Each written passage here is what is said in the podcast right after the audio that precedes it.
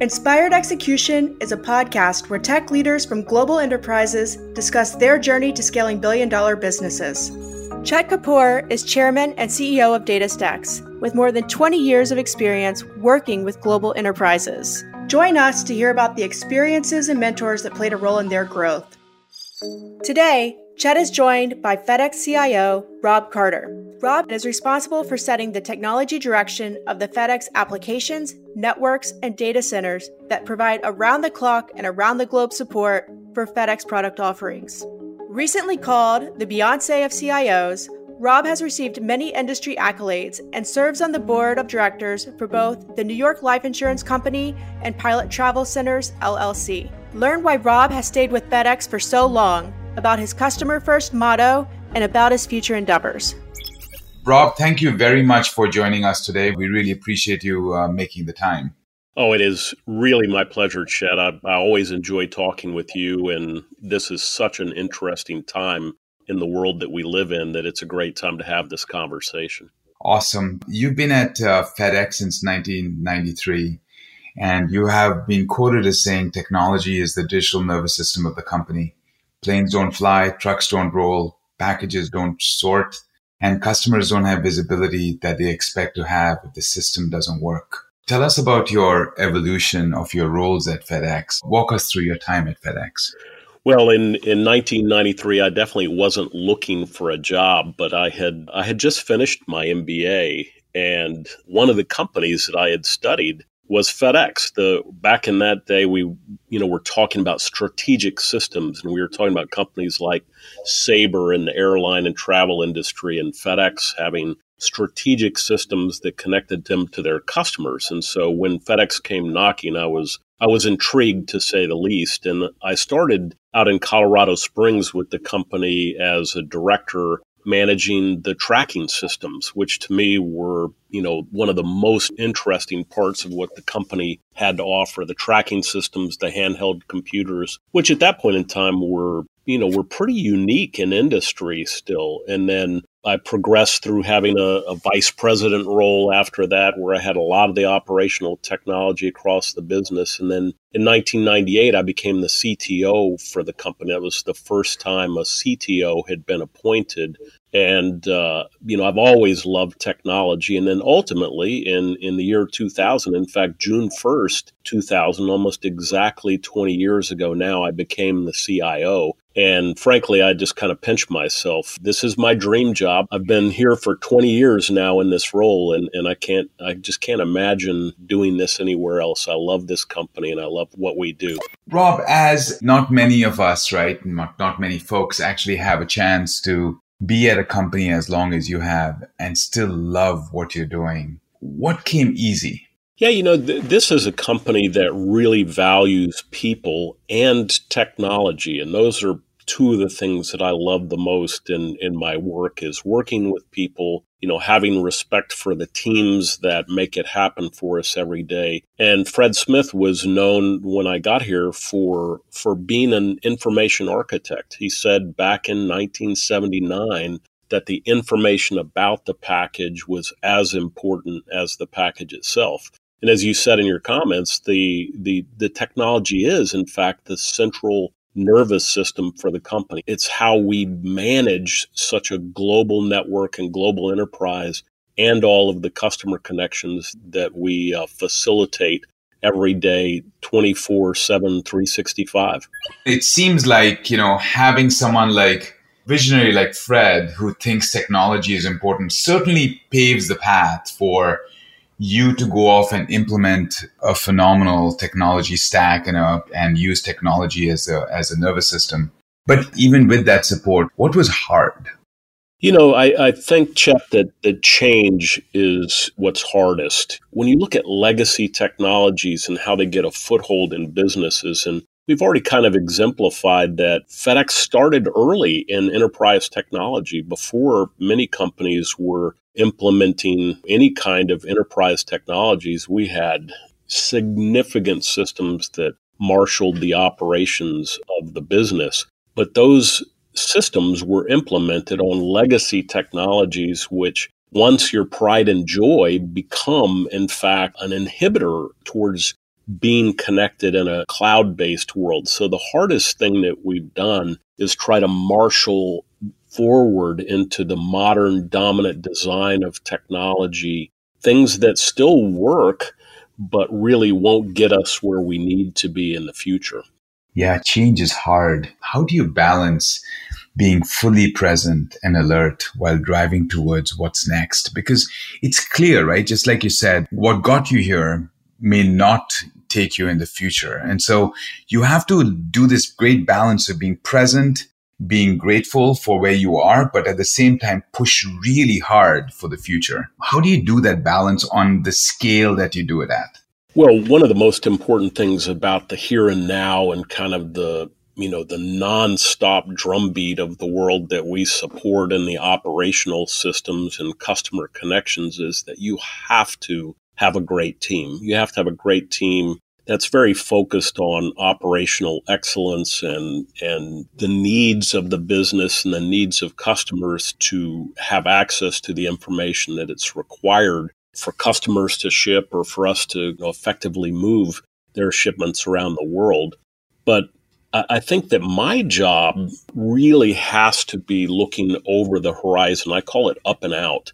And so we spend a lot of time on up and out as a senior team. We'll we'll do planning sessions a couple of times a year as a senior team and for certain of those meetings, we'll spend our time, you know, on the current baseline of projects. But then at other times, we'll go up and out and look at something completely different. And we'll have wonderful connections to luminaries in industry and analytics. Lately, we've been working with Val Sribar at, at Gartner. In the past, we worked with George Colony at Forrester. Charlie Feld has been a significant advisor to us. So I just want to say that a huge part of Up and Out is connecting to people that have different points of view than what you would get if you were what I would call burning your nose on the grindstone of what's right in front of you. That's awesome. Now, when you talk about, you know, you started by saying it's about great teams. Great teams are obviously folks that are on your, you know, leadership team but it also applies to all the folks, the thousands of people that you lead. You've done something very interesting with Cloud Dojo and you know, had a chance to reskill about 2,500 folks because reskilling is a challenge, right? It's a personal challenge for all of us, right? We need to keep current you know, and, and be on the cutting edge, like you said, the up and out and stay on the next horizon. But at the same time, it's also something that we have to take responsibility for as institutions. Give us your perspective on how what has worked and what are things you could have done better when you if you had known when you started the journey the Cloud Dojo has been a lot of fun. It's been a great way to intrigue team members to come learn something new. You know, if you think of the construct of a dojo, it's a it's a place you go and upskill yourself, work hard, and kind of reach a new level. And so the, the very concept of the Cloud Dojo, though, was based on the fact that we had a well defined set of technical tenets that, that were describing the future that we wanted. We had created a manifesto essentially that was complete with rigorous technical tenets about what it really meant to be cloud native, what it really meant to be API first, and so many other core tenets that drove what we actually aspired to. And then that made it easier for the dojo to take the work that these teams were doing. And by the way, they would bring real work with them, not textbook work that they showed up and immersed into. They would say, here's the journey that we're on with these applications. Help us in our modernization journey. And it was a lot of fun. I'm, i wish we'd have thought of it sooner is about my only, you know, regret when it comes to the cloud dojo. You think it's something I mean, will you will you do it again? And do you think it can be applied to other industries, or do you think it was fairly FedEx specific?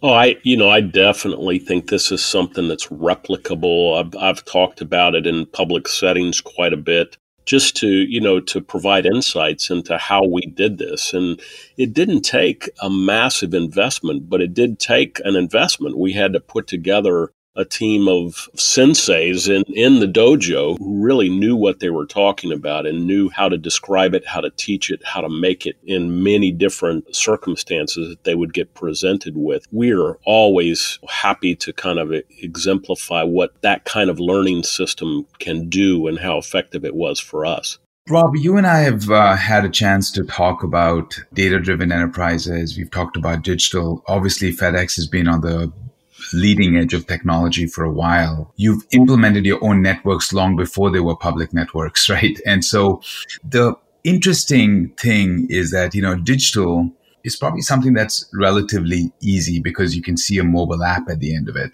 Being a data driven enterprise, on the other hand, is harder because it is harder to make that cultural shift. And given that you've been the information about the package is just as important as the package itself, you know, Fred Smith's perspective, how has this data driven enterprise piece that you've implemented at FedEx worked? And what were the cultural nuances that you continue to work on? You know, it's a terrific question, and it's something we kind of take for granted here because we've been so data driven for so long.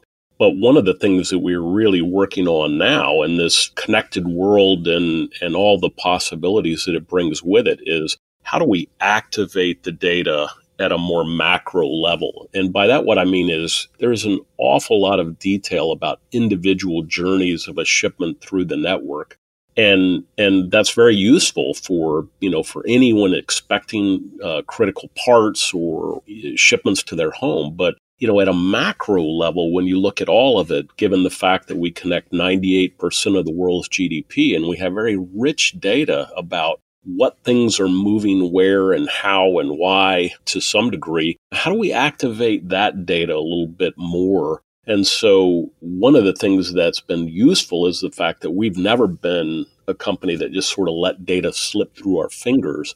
We have significant repositories of data. And now, what we're doing is using this next generation technology to activate that data in a, in a more real way and try and provide insights to the world and, and to customers that we think will be quite valuable. What excites you about future technologies? What is up and coming that gets you personally excited, right? Brings the geek out of you. like, you know, just lets you get you super pumped up. Well, that's one of the easiest things in the world to do is bring the geek out of me. You know, I mean, uh, but I mentioned the fact that this is a connected world, and and and I've believed for some time that the connections of the world you know, have always been important. They've been the basis of civilization since networks began to connect and trading lanes opened. And when the information era came in, you know, layering information on top of those connections has been super important. Well, in the world of IoT, something I'm really excited about is sensor based logistics. Our SenseAware uh, intelligent package. We have many, many patents here at the company now on sensor based logistics and embedded sensors that move inside of shipments that light up critical shipments. And this year will bring a, a pretty significant wave of, of innovations from us around that. But I'm also crazy excited about autonomy. I think that unmanned delivery bot that we've been working on with DEKA is really an interesting application. And then, you know, finally, last thing that pops to mind, which almost keeps getting pushed to the background these days, but I still think is important, is blockchain. I think that when you think of supply chains and connected custody chains of how something moves through the world, and, and as the world becomes more full of counterfeits and issues at borders and things like that, I think blockchain has a huge potential to be an open and connected system inside of supply chains globally. I can I can feel the excitement in your voice when you start talking about technology. It's so cool. so shifting gears, your childhood travels as part of Air Force family really contributed to your motivation to being the world's logistic provider. Any wisdom? What would you share with a younger version of yourself on what, what works, what doesn't work, what to pay attention to? Yeah, you know, you mentioned my childhood. I grew up in a world where I had, uh, I was born in Taipei, Taiwan. I had crossed the Pacific Ocean three times by the time I was five years old. Kind of had this perspective, even as the world was just beginning to emerge for me. The world was a big place and that there was a lot of diversity out there in uh, the way the world worked and and and its potential. And so not only did that, you know, give me kind of a diverse perspective because I grew up in a world where, you know, everybody didn't look like me and sound like me. So I, I think particularly in today's world, it's important to have a, a diverse mindset because you know diversification is a value creator. It's not something that's a task we have to do. It's something that creates value. I love that part of my life. The thing that I would impart to CIOs, and it's a little bit anomaly that we're in right now, is but I've often said I'm not smart enough to, you know, to just sit in Memphis, Tennessee, where our headquarters is, and understand the cultures and the dynamics of the world around us. I have to go stand there. I have to go stand in our operations. I have to go visit our acquisitions. I have to go assess what it's like to be in their shoes in order for me to be effective at integrating and deploying technology to the places in the world that we have to go. So I'm, to me, it's really important that at some point, you know, we're going to have to to go out again into the world and and be be engaged. Although, you know, as you and I have talked about, everything has changed about the way business communications and meetings that are typical in nature can can now take place. That is awesome, Rob. I really, really, really appreciate your time. And thank you very much for doing this podcast. I think as as we listen to it and, and the audience listen to it, I think they'll all find it to be very helpful, very inspiring, and very motivational. Totally my pleasure, Chet. I always enjoy catching up with you, and the work that uh, that you've done over the years is is inspiring to me, and and uh, even this this current generation of work that uh, we're about together is something that's really important. From the power of activating data at a more macro level to the Cloud Dojo Bootcamp, and always looking up and out, we hope you learn different ways to skill up. Thank you so much for tuning in to today's episode of the Inspired Execution Podcast, hosted by DataStax CEO Chet Kapoor. We have many more guests with phenomenal stories to come, so stay tuned. If you haven't already done so, subscribe to the series to be notified when a new conversation is released. And feel free to drop us any questions or feedback at inspiredexecution at datastax.com.